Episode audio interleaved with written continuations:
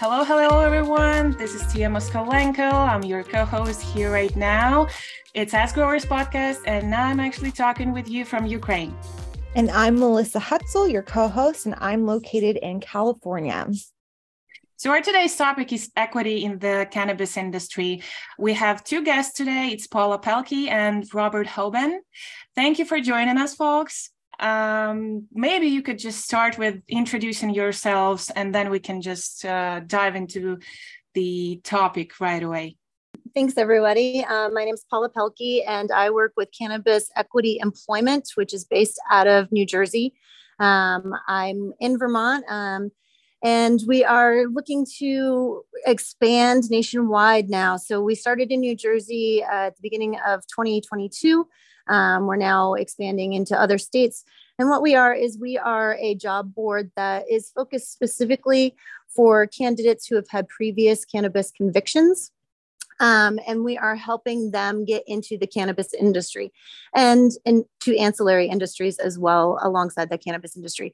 Uh, in the process, we are um, working with reentry programs. We are, you know, chatting with programs like Last Prisoner Project and the Weldon Project um, to get our, our candidate profiles created for these individuals. We also then are taking that a step further. We're helping them to get any cannabis related trainings that they might need, either at an extremely reduced cost or at a free cost. Um, we are also helping them um, in preparation for those jobs. So if they need help creating a resume or interviewing practice, or uh, if they need to get in contact with anybody in regard to um, finding appropriate clothing for uh, interviews. Um, we're helping them with that. We also are uh, working with various different programs um, and lawyers around the country to help with expungement processes as well for those individuals. Um, and then we actually, right now in New Jersey, are starting a pilot shuttle bus program um, from uh, impact areas to areas where there are cannabis uh, businesses open. So we're in the process right now of getting that set up in and around the Trenton, New Jersey area as our pilot program in hopes that we can get that set up into other uh, high impact areas where we might need people who need transportation to those cannabis jobs. Um, we are right now just you know still pretty small but we are growing exponentially day by day and reaching out and expanding into all these new states that are bringing in legal cannabis. Um, so it's a pretty exciting time for us to be able to you know work on the social equity uh, and social justice component of this um, and really make that our focus for those individuals who've had those previous convictions to help them get their you know foot into the door. And not only that but be you know at a level to compete with others for the jobs uh, it's hard to beat that as a, as a lawyer. so, but it's good to be with you all. Thank you for uh, the invitation. Uh, my name is Bob Hoban, and as you mentioned, uh, I'm a founder of Gateway Proven Strategies, GPS.global is the website, a leading uh, global cannabis consultancy. Uh, I'm also the founder of C-Trust. C-Trust.io is the website. It's a leading cannabis industry credit rating system and consultancy. But I spend the the vast majority of my time chairing the cannabis industry group at Clark Hill. Uh, I joined Clark Hill in July of 2021 after running the Hoban Law Group for 15 years. The Hoban Law Group became the largest uh, cannabis focused global cannabis firm in the world. Uh, and we sold that and merged with Clark Hill in 2021. Uh, we have 700 lawyers at Clark Hill. Uh, I run a team of about 100 uh, it's multidisciplinary, which is what sets us apart from many of the other uh, larger firms, meaning we do regulatory, we do tax, we do litigation, we do IP, we do mergers and acquisitions. We have experienced field professionals in all these different areas. Uh, but I personally spent a lot of time over the last several years uh, drafting legislation and policy for 30 countries around the world. Uh, that comes on the heels of me serving as one of the first cannabis professors in the country at the University of Denver for five years. And uh, uh, it's just been an, an, exhilarating ride, to say the least. Uh, and even though we head into 2023 with a little bit of a damper over the industry in terms of its economics, uh, I think the future remains very, very bright. And uh, excited to talk about this topic with you all this morning. I just wanted to say that it's impressive number. Like you said, 700 lawyers. There are 700 lawyers at Clark Hill, yes, and uh, oh. 103 of those lawyers uh, we've recruited into our cannabis industry group, and about 60 of those lawyers work more than half their time uh, on cannabis matters. So I'm pretty proud of that. That's amazing. Yeah, it's very impressive. So, thank you so much for those introductions. My first question is um, What does the term social equity mean? Can you describe the importance of it as it pertains to this emerging legal industry? And this question is for both of you guys. Social equity, what does it mean? It means that the industry uh, is acknowledging through regulations, laws, and public policy that it has a a debt or a penance, so to speak, to be paid towards people that have suffered the consequences on the long-standing war on drugs. Simply put, you know, look, marijuana was put in the roster of Schedule One substances uh, many, many, many years ago. Uh, most of us know that that designation, that classification, was based on uh, racism and, and other sort of prejudicial biases from the leaders that were in existence in the teens and ultimately into the 30s. Um, and it has this war on drugs has disproportionately affected the uh, black, brown uh, populations and, and, and, and, other minority populations uh, so so heavily that the industry has recognized formally that it has an obligation to at least attempt to make that right. So social equity would be the concept of you know sort of fixing those social wrongs of the past that adversely uh, affected those populations and sort of putting regulations or laws in place that make it, I don't want to say easier, but to, but to put a, a person uh, who has, or at least their family and, and, and their, their people have suffered from this war on drugs, to allow them an opportunity to participate in the commercial regulated industry, which frankly is so dominated by, you know, a, a less diverse ownership and licensee population. Um, and, you know, we, We've seen multiple states do this. California sort of led the charge. Uh, we've seen other states, frankly, other countries institute some of these things. Colorado was a little bit late to the game to put some of these rules and regs in place, but um, they are effective in part by creating opportunity.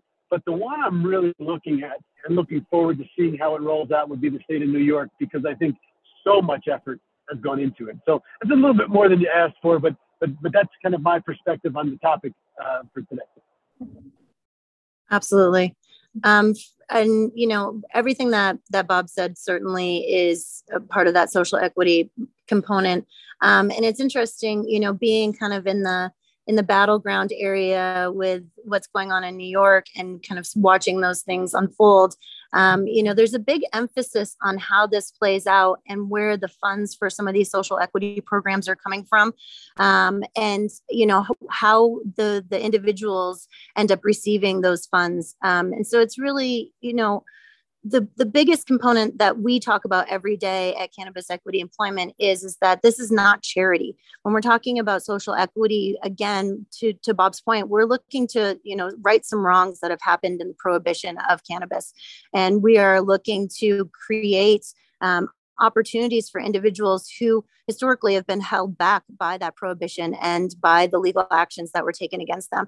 And you know this is not to say that you know other individuals you know aren't you know certainly capable and have the ability to step up and move into the the realm of this industry. But you know we're trying to make this a much more fair playing ground. We're making this industry one that instead of continuing to to bring harm to these individuals instead says look we're going to turn this all around and we're going to create opportunities for you um, that hopefully will create some you know that that goal of reparations that we're looking to get in this in this industry and against you know many of the people who have been harmed time and time again by this. Again those people um, of color those the the individuals of you know various different minorities whether that be you know lgbtq um, these people who were kept from being able to you know have their medicine you know during the aids epidemic um, to, of course, all of our Black and Brown brothers and sisters who have spent so much time in our legal system due to cannabis. Um, and to be able to, you know, say, look, we know that these wrongs happened and, you know, acknowledge that is the first step. But to be able to create programming and opportunities for these individuals is certainly the next step. And it needs to be a really big step to be able to move forward into this. in a way that creates you know wealth for for variety of individuals not just a chosen few well, as you both have mentioned, um, so historically in America, minority populations have suffered the brunt of the effects of the US's war on drugs. How do you think that the cannabis legalization movement has brought attention to the injustices caused by the drug war, and particularly for minority populations? We're mm-hmm. we're in this place where it it's you know we've had for the past 20 years at least you know that i know it's it's been a, a continued topic. It's not like it's a brand new topic. Um, and you know there's been a push for legalization of cannabis for such a long time. Um, and within that conversation there has been this social equity component that's been quietly chugging along within that. Um, and it's something that you know as the legalization comes about in each state people really have to sit down and have real conversations about what this looks like moving forward because we can't continue to persecute people and hold people back um, when we're turning around telling this other individual you know on the other side of them that it's okay that they move ahead into this industry and you know create business create in you know movement of finance and whatnot. We we now have a platform that is is so much broader and so much more bold than it's ever been before as each state comes into you know discussions about legalization. And we have you know a, a really this opportunity to change the narrative of of how people are moving into this industry. Rather than making it about the money we can make it about the people. We can make it about you know a, a sense of humanity in the industry. We can we can make it about you know uh, moving removing some of those stigmas that have continually held people back not just about the cannabis plant itself but about you know racial stigmas ethical stigmas that are kind of around um, race in this country. And we have the opportunity to reset that now within this industry. And you know no other industry has has provided us this opportunity or given us this platform in quite the same way. And i think that that's one of the things that people are really starting to take notice of now. And do you guys know at least approximately the brief statistics of gender and maybe nationality parity in the cannabis industry? How it looks at least during the last two years maybe I don't. Bob, do you have I, any information on that? I, yeah, I don't. I don't have those numbers. Uh, I'm sure that you know there's places to get those numbers, but you know, again, while there's effort to diversify this industry, it is not what I'd call the most diverse. I mean, go just, just at its basic level, it's male dominated as well, uh-huh. uh, which you know, again, these things need to change, and there's significant efforts to, to make a change. But you know, these are growing pains. These are growing pains in any new industry. Um, and I, I think that it, these things will work themselves out over time, but not without deliberate effort. Uh, and mm-hmm. that's what these social equity programs tend to do. I mean, you know, one note I would have is remember, you know, marijuana, marijuana with an H as it was spelled, was classified as a top tier uh, scheduled substance, a, a, a very offensive drug, if you will, um, mm-hmm. because of the fact in the teens and 20s that there were people of color and, and Mexican nationals using cannabis. And these were people that were exploited uh, uh, to sort of say, hey, America, we don't want uh, you know this kind of thing to proliferate. So therefore, uh, you know these, these racist leaders of the time uh, scheduled cannabis in the most restrictive category, uh, which has set us back so far because we all know how how it you know how much of an impact it has uh, from a medical standpoint, let alone the fact that it really doesn't have an adverse impact on society.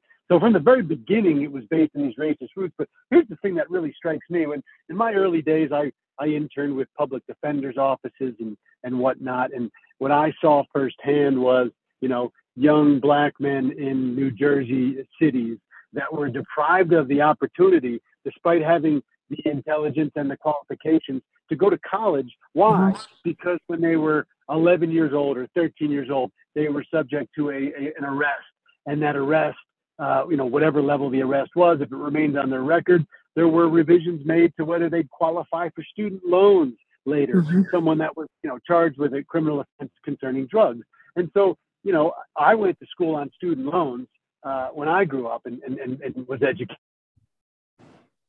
Talking to you as a lawyer today. So think about the fact that these, these, these people from these communities, the black communities in particular in New Jersey, in my illustration, they were deprived an entire opportunity to go to college because they didn't have the money to pay for it and they didn't qualify for student loans. That's an injustice that the industry can't even begin to possibly repair or repay, but to give people an opportunity to participate in this industry uh, instead of going to jail for it is at least a step in the right direction. Absolutely. That's, I think that's a really interesting point that you made. And it really hones in on some of the systemic issues that the war on drugs has created. So, Robert, as an entrepreneur and an executive, what are some of the inclusive policies you or the companies you work with are doing to acknowledge these inequalities and provide resources to underserved, underserved populations? It's a great, uh, it's a great question. So, um, in we, my, my former firm, the Hoban Law Group, uh, we enacted a social equity program.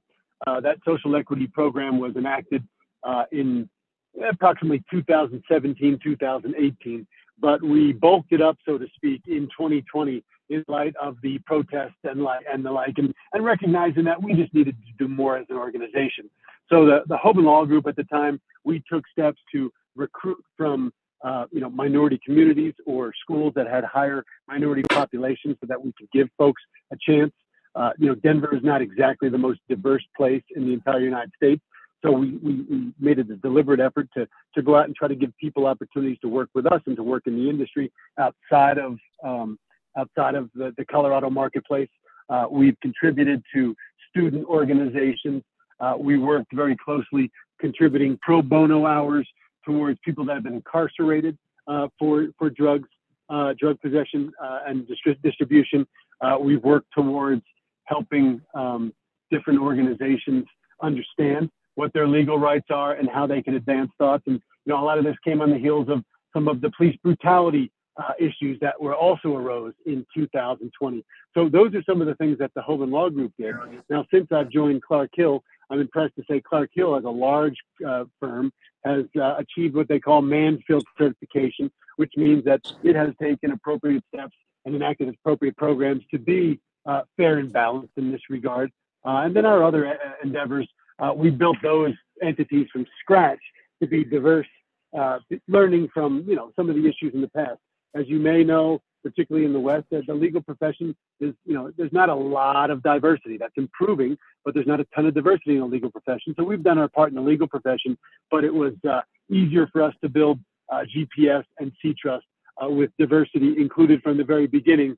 Um, so to, to, create those opportunities, and those are some of the things that that, that I, under my leadership, and, and that my organizations have done, and I'm quite proud of that. Paula, Cannabis Equity Employment is a mm-hmm. nonprofit job board specifically for ind- individuals with previous cannabis convictions. Can Correct. you tell us about the company's mission and how and why it aims to connect such individuals with employment opportunities? And furthermore, what are some of the jobs that you connect your clients with? Sure. So we are, we're still a very small company. There's only six of us right now. Um, the two initial founders actually both uh, have previous cannabis convictions. And so, you know, through their, um, you know their adult life as they've been getting you know and attempting to get jobs um, you know having those convictions on their records and having to you know list out those convictions um, on applications has, of course, made it really challenging for them to move into professional workspaces. Um, it's kept them from, you know, being eligible to get various different jobs or made it extremely challenging for them to kind of get past the stigma that's associated with these convictions. Um, one of them has been able to get their record expunged. The other one still is in the process of doing that. Um, and so as they kind of prepared to move into the cannabis industry because they also are opening a dispensary in Lambertville, New Jersey. Um, they saw a need for this, uh, particularly within the industry itself. Um, you know, looking around and seeing that many of the states at that point in time um, weren't doing a lot as far as like the state was concerned uh, to create any uh, equitable programming for individuals to help individuals to you know move into the industry. So um, they saw a need for that and brought on uh, the other two founders who both have had family members who have been incarcerated. Um, and, you know, the those were the four that really got things started and moving in New Jersey. Um, and then you know i came on and then another gal came on um, and now we're in the process of expanding our reach outside of new jersey and into other states uh, the real mission is is to be able to create access points for these individuals, places for them to turn for guidance, places for them to turn for um, help getting in contact with the appropriate people to get them through all the steps to be able to get them into the industry and into the jobs that they're looking for. Um, and also, you know, to be able to not only you know get them into the job market but to also move beyond that space uh, like i said being able to help them with expungement processes getting them in contact with lawyers or foundations within each state that are going to be helping with that um, is is a pivotal point in this as well because as great as it is to be able to get somebody that job even with their cannabis conviction still on their record what's even better is to be able to remove that from their record altogether. Um, and so the goal is to be able to help as many people through that process as possible. And then obviously most of these individuals are going to be from those high impact areas those high impact areas tend to not have great transportation. Those high impact areas tend not to have great resources for individuals. Um, so we're looking to see beyond getting them into the industry, what can we do to help them be able to maintain those jobs be able to move up into you know this in positions within the industry and to be able to feel like they've got a solid support system around them um, there's so much that is really focused on um, you know the various different minority groups um, which is wonderful but there's not a lot of focus specifically for individuals with previous incarcerations. And so that's the one thing that makes us a little bit different and is a standout service that we're offering is, is we are looking to work specifically with those individuals to help them um, and you know that is that is the big priority for us. And again it's because our two original founders of the company both have had previous convictions and have dealt with that. And you know it has certainly made challenging um, situations in their life that they've had to overcome or they've had to accept. And you know nobody should be in that position. We we want to make sure that you know as as the market opens up, uh, you know, around the nation and we're pushing toward ultimate legalization, that we're not going to continue to hold these people down. We're not going to continue to keep this weight, you know, on them that they're still having to deal with this. We want to get them to that clean slate place and give them that additional step up and that support system that they need.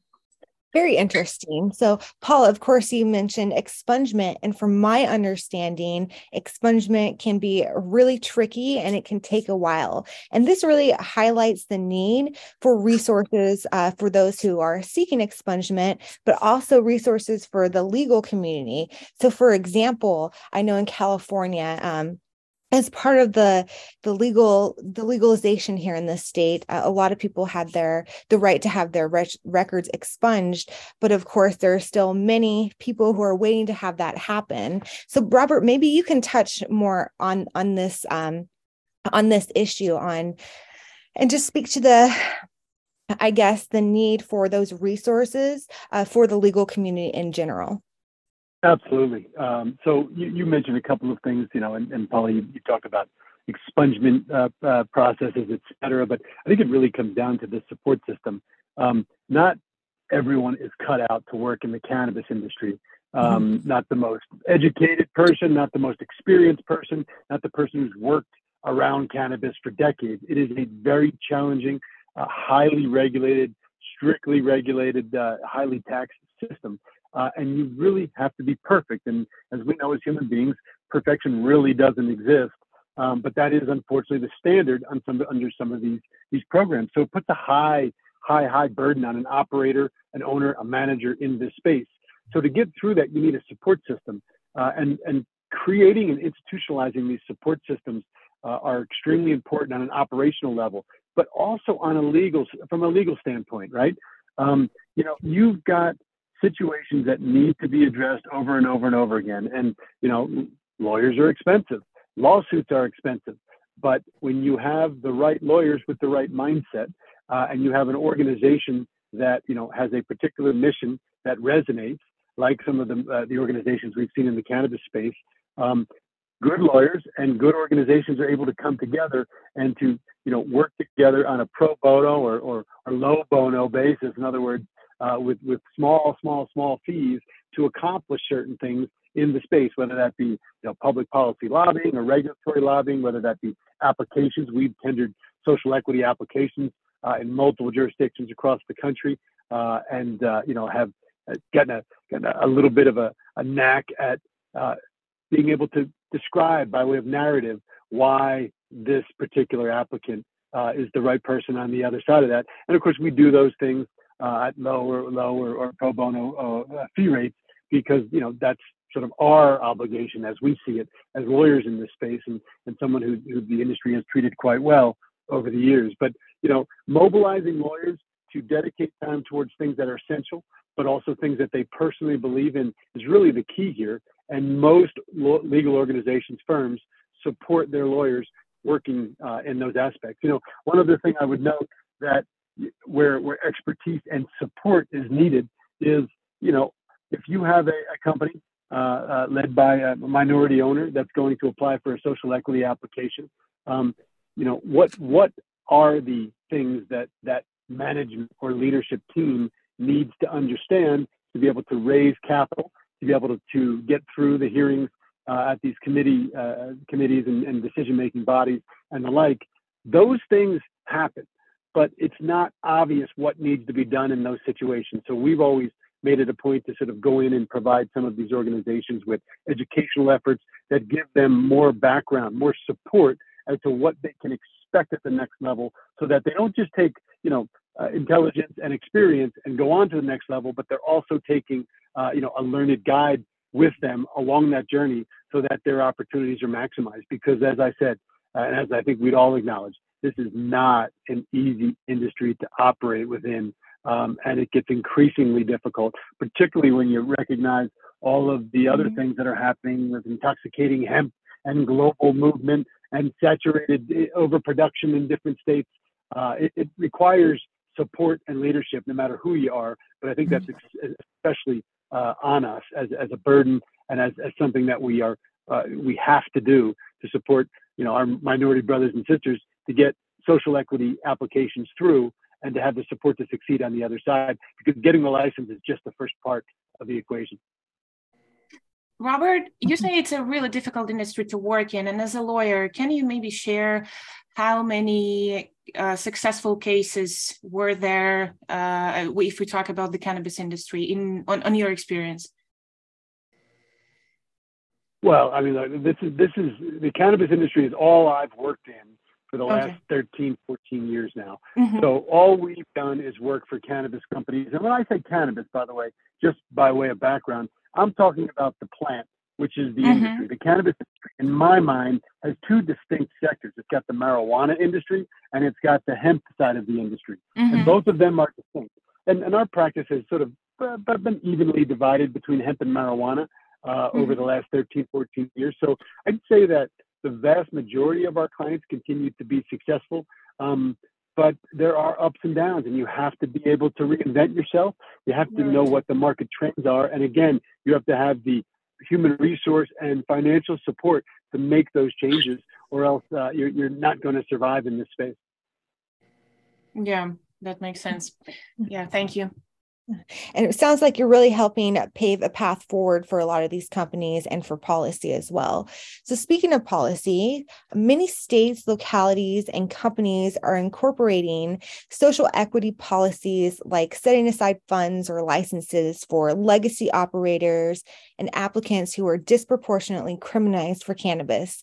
Do you think this is enough? No. I think I think there's so much more to be done and it really, you know, because there is no kind of set standard anywhere you know it really does come down to each state each municipality you know and and it varies so widely from one to the next. Um, you know we've got states that if you have previous cannabis convictions you can't work in the cannabis industry. And then we have other states where they are saying yes you can but they're not really providing a lot of assistance. And then we have other states you know like new york's really trying to have this big equity fund that's really going to support people. Um, you know connecticut just did a mass expungement for their people uh, in their state. So you know there are certainly you know elements and areas where we are seeing you know really great processes being put in place but there's still areas where there's you know no thought to it or very limited thought to it and a lot of work to be done I wouldn't do anything except say that, that that was that was the perfect answer. I think that's exactly right. But the, the base the basic answer I would agree is, is no. It's it's just not enough. But um, but we are seeing some progress, and we hope that that gains momentum. I think this is the advantage for states like New York that are kind of um, legalizing a little bit later than other states like Colorado and California is that they can kind of look back at what other states have have done wrong, so to speak, and improve on that. So I think that's why with New York, um, we're seeing that they might be the gold standard, quote unquote, for social equity. And hopefully other states that come after New York will will improve upon that as well. Absolutely. Yeah. So, Robert, my next question is for you. How do you think some of the laws and policies that states are incorporating are failing, and how do you think some are succeeding? That's a great question. I think I think the failures come from um, not looking more closely at the actual social equity applicant, the qualifying person or person. What I mean by that is um, when a you know, we've seen situations where, uh, you know, large companies come in and, and they find a qualifying social equity applicant and they make a limited deal with that person and then they get the license and then that person either doesn't have a meaningful opportunity to participate in the business or work in the business or, you know, or it's sort of predetermined that they will be potentially out after a, a certain period of time. And, and every state treats, uh, you know, the requirement to maintain the social equity uh, individuals for a, a, a, certain period of time. My, my point being, I think the state could do a little bit better job of sort of looking at maybe through a hearing process or otherwise to be able to ask questions and understand what is the qualifying minority or social equity applicant's role in the company, um, how stringent or how involved is that role, and uh, and and do they really have an opportunity to participate in the business versus just being a designated face of the business for licensing purposes. So mm-hmm. that's one thing I think that could be done better. Uh, what I think is, frankly, being done well is, is, the fact that you know these programs, when these programs begin to come out, uh, you know, the city of Oakland, for example, was a champion for these programs early on. The industry resisted these programs. Politicians resisted these programs. Uh, now we see the fact that they are accepted uh, and they're recognized as being vital because of the stigma and the, the, the you know the, the, issues surrounding our industry. Um, so I think that they've done a good job from a I don't want to say public relations standpoint because that minimizes it all, but I guess my point is the programs themselves are generally accepted as being necessary and proper and, and, and good things.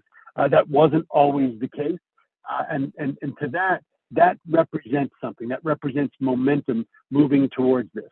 Now, if we could only get the federal government to somehow legalize the plant or create a structure that allows this industry to really thrive across the United States, not just be in its limited boxes, then I think because of the public policy momentum and the social equity programs that are in place, that many, many, many more opportunities will be created for people that qualify as social equity applicants. But you know, those things have to happen one at a time. But uh, all I can say is every year that goes by is um, something is recognized and something is, is just understood as being fact in this space. Uh, and this is one of those things, and it helps to gain momentum, even though, as we've said, the, the programs are not enough and they're not perfect at present. Gotcha. Um, you know, when I was preparing to the call, I read a lot of articles about the social equity in United States and many, many other things about the equity in the industry. And I was just wondering, can I just read you one episode and then I'll ask the question? So uh, the episode from one of the articles uh, from United States uh, publishers, it sounds like on March 31st, 2021, New York State legalized adult use cannabis, also known as marijuana, by passing the Marijuana Regulation and Taxation Act, MRTA. The legislation creates a new Office of Cannabis Management, uh, governed by a Cannabis Control Board to oversee and implement the law, collectively referred to as OCM. Uh, the OCM will issue licenses and develop regulations outlining how and when businesses can participate in the new industry. A major focus of the MRTA is social and economic equity equity, I'm sorry. And uh, I didn't actually know that you have such programs uh, in the United States because here in Ukraine, we don't have um, cannabis legal, even uh, the medical one. I hope uh, in the nearest future we will have the medical one, um, basically, so you can go and buy it in the shop. So maybe you can tell more about how these structures and how these programs work and uh, who finances them, because I'm not really sure that's all about the government. It's uh, can you maybe share some insights if you know something about this? The, the excerpt you're reading sounds like it may have been from the state of Nevada um, but nonetheless, uh, my point is these these programs are designed to create a priority licensing to make it a little bit easier to get a license, but also to make it so that uh, the qualifying social equity applicant is put in a position of power and authority in that business. Uh, that is, th- those are driven from you know the industry's desires and good public policy, but mm-hmm. they're overseen and managed by the government. That's how you get a license, right? You get a license by qualifying and doing all these right things. But at, at the end of the day, that's not enough because you need mm-hmm. millions of dollars to run a cannabis company. You mm-hmm. need, as we talked about, you need support and personnel. So all of these things would come from the private sector. So you need to have this buy-in, and there is a there is an overall bigger picture here. Uh, mm-hmm. There's this concept of ESG, environmental and social and, and governance, uh, and these concepts are being uh, enforced by the SEC and various SEC-like entities around the world, meaning that companies do have to come in with a good balance of mm-hmm. leadership and being sensitive to these diversity issues and to these social equity issues, whether or not they're a cannabis company. So I think that mm-hmm. that's the bigger picture. So public policy wise, the government's responsible for creating the program, but it has to respond uh, and, and, work with the needs of the marketplace. And here, that's where the private sector comes in. So you really need companies like Regenibus and the Regenibus Fund, for example, out of California, that support companies that are doing the right thing in this space, not just from a sustainability and environmental standpoint, but also from a social equity standpoint. And mm-hmm. all of those things work together. There's a there's a great company called the, the People's Dispensary and the People's Ecosystem out of Northern California. Mm-hmm. That that dispensary network and those personnel uh, those people are really sending this message far and wide, and they're attracting private dollars to invest in operations that are more diverse and run by people that qualify as social equity applicants. So you do need the government and the private sector to work together hand in hand here and recognize that this is a valuable tool. And if you do it correctly, the company's just going to be better. It's going to function better. It's going to have more diverse uh, perspective and opinion, uh, and it's going to have a, a chance to do really, really great things in the marketplace. Mm, gotcha. So, um, a final question, I would like to ask you what we can do and what the government can do moving forward to uh, not just to talk about the social equity in the future, so it's all all right and people can get everything they want, and it's not about your race or um, I don't know, your nationality or etc. How can we overcome this, and how do you think um, how shortly it can become uh, real? It's the question for both of you guys. hmm. Paula, please. that's a that's a that's a big question. I you know take your time. gosh, I mean the there's so much still to be done. And i think you know every day we get a little bit closer and every day you know the the there's a a little bit more acknowledgement of the fact that there's a lot of work that still needs to be done.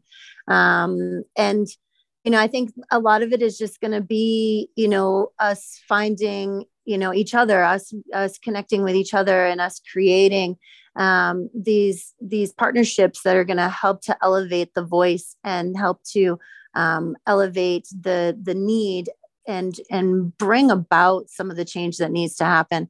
Um, I think without you know those of us who are a little bit more vocal about things um, those of us who are asking the questions those of us who are challenging you know areas that are not up to where we feel the standards would be um, need to be you know that's that's how we're going to make those changes. As far as timelines are concerned you know i couldn't even begin to speculate on that. Um, as long as we're taking time. steps yeah as long as we're taking steps every day in the right direction you know that's progress. And you know there's there's of course going to be a point where you know everybody's going to get on board but right now it's it still is a bit of a fight. It still is a challenge to get some people who really need to be part of the conversation to feel comfortable being part of the conversation or to feel like uh, you know what they have to say is valid. Um, there are a lot of people who have great insight who are still um, you know due to the prohibition are still really quiet and you know don't feel comfortable raising their voices. And you know we need to get those people into into you know those those areas where uh, these discussions are happening and where decisions are being made and where change is being enacted. And that's mm-hmm. how we're going to make that progress. Sounds good to me. I, I, would say that you know look th- th- everything's going to take time. Um, but i think what we've seen in washington d.c is a bit of a, a measuring stick, if you will, for us. I mean, think about how the the debate about cannabis policy reform has evolved in Washington D.C. It has it has evolved where the Democrats have dug their their heels in very firmly on the fact that there needs to be criminal justice and social justice uh, issues addressed with any kind of legalization bill or or any bill that moves the industry forward. So the Democrats who you know have not necessarily been strong on cannabis policy previously uh, are really really making that the focal point of any federal policy reform. And, and i don't mm-hmm. expect that to change. So it's there. It's built in. Whereas the republicans are a little bit more focused those that would consider legalization are focused on you know individual freedom state rights and, and economic concerns. So that represents a good balance so to speak. But the fact that this debate is happening in washington d.c and those principles are just frankly, it's the social justice and social equity principles that have probably prevented things like safe banking and the Climb Act and a couple of other things to pass because they're not universally agreed upon. But the more you have mm-hmm. those debates, that notion will be understood and it will be conveyed when this industry is recognized as perhaps being, you know, here to stay, which it's not recognized as that yet. But when it is, uh, the people that make the decisions uh, concerning policy reform at the federal level, they're going to ensure and insist that these provisions be part of it. So uh, again, it, it's part of the it's part of the, the whole uh, uh, ideology and part of the fact that th- these things need to be addressed. That is a fact, and I don't think that that's going to change. How long it takes to change, though, it's a brand new industry. I mean, I, I've worked in it for 12, 13 years, but at the end of the day, uh, most people you run across have been involved in the industry for a year and a half to two years. So there's a lot of ground to cover, uh, and this industry has a lot of growing up to do. One of the necessary components of growing up is making sure that you are fair, balanced, and equitable uh, as an industry, and, and that's where these these provisions go. Yeah, that's about me, about the years in the industry. I'm about three years in the industry, so I understand your pain. so, uh, Paula, you know, Paula, you know, they say, by yeah. the way, that they, they say, by the way, that uh, every year you work in the cannabis industry is like a dog year, meaning seven oh, years. Yeah, I exactly. Most of, us, most of us feel that way, right? Uh, two or three years will put some gray hair on you. Uh, if you do it for more than that, uh, that's amazing. You're going to need some rest. yeah, I have actually my vacation next week, so I'm preparing to it in the moral way. so um, my last question would be: I I totally remember that I promised you that this would be the last one, but just just the last last one. Uh, what would be your advice to the government who are really picky about legalizing cannabis these years? And how can you maybe each of you paul and robert how can you impress them uh, by saying some kind of words and uh, persuading them that people really need this? Hmm. I think you know, for me, it's a it's a matter of you know continuing to look around at your community and continue to uh, see where the deficits are and how can we collectively make those you know better? How can we collectively raise everyone up? And you know in the cannabis industry there's so many people who have been held down and there's you know we can't do right by one person until we look about how we can do right by everyone. And you know those are those are one of the things because you know as we know this company is supposed to be founded by the people for the people. And it's really important to make sure that as we're creating this space in this new industry that we are not just looking to a few chosen individuals but we are looking at the collective and how can we create an industry that you know raises everyone up not just those select few? And it's it's for me it's all about that conversation and how can we keep having that? And how can we just really make sure that people are understanding that and valuing that? Um, and you know these conversations are getting easier and easier to have every day um, because it is a much more open conversation now rather than being taboo and kind of hush hush in the back. Um, so making this, you know, a, a, a conversation that continue to be open, um, can continue to be really, you know, a, a deep conversation, not superficial, and really uh, one where every voice is being honored. That's a Sounds that's a great perspective, and, and I agree with with all of that. Uh, you know, the only thing I would I would just kind of add to that. Just look, I mean, this this industry, as we've talked about, it's hard, and uh, we have come to the the recognition that the, the industry has a a duty, and and perhaps it is the best industry, perhaps not just because of this duty in the history, but it lends itself very well to putting these principles in action. But a lot of this stems from the stigma around the cannabis industry. I mean, uh-huh. this industry's been commercialized and regulated for, for many, many, many years now, some places longer than others. But even in some of those places, there's still the stigma attached to it. As, and so um, people of color that may want to participate, uh, maybe they would hesitate to participate because that stigma still exists surrounding mm-hmm. this industry.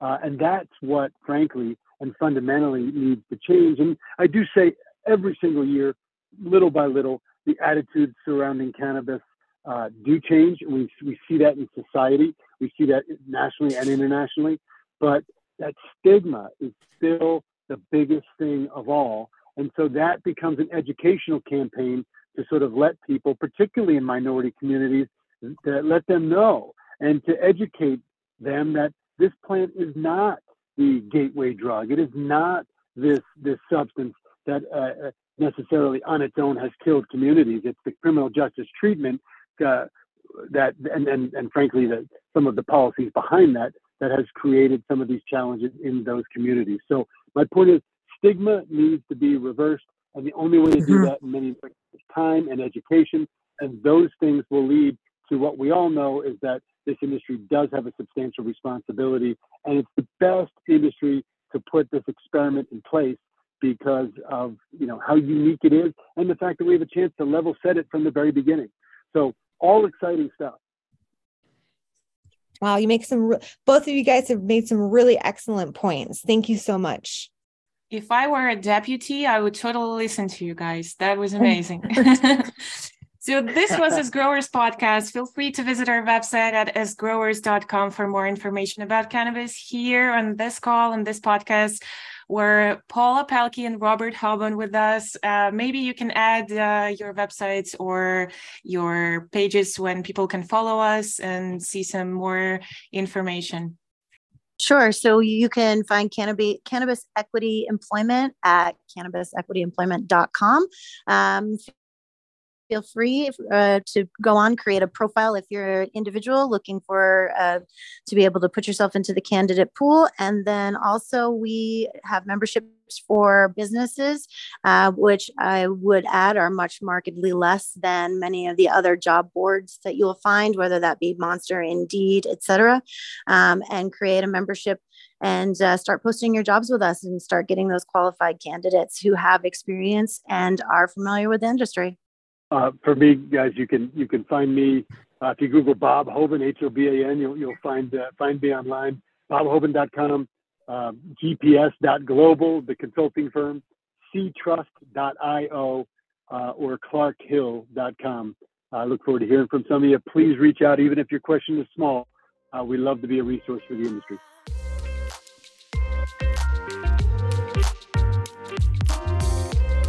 Thank you to our guests, Robert Hoban and Paula Pelkey, for joining us today on the AskGrowers podcast. And thank you for listening. For all things cannabis, make sure to visit AskGrowers at askgrowers.com.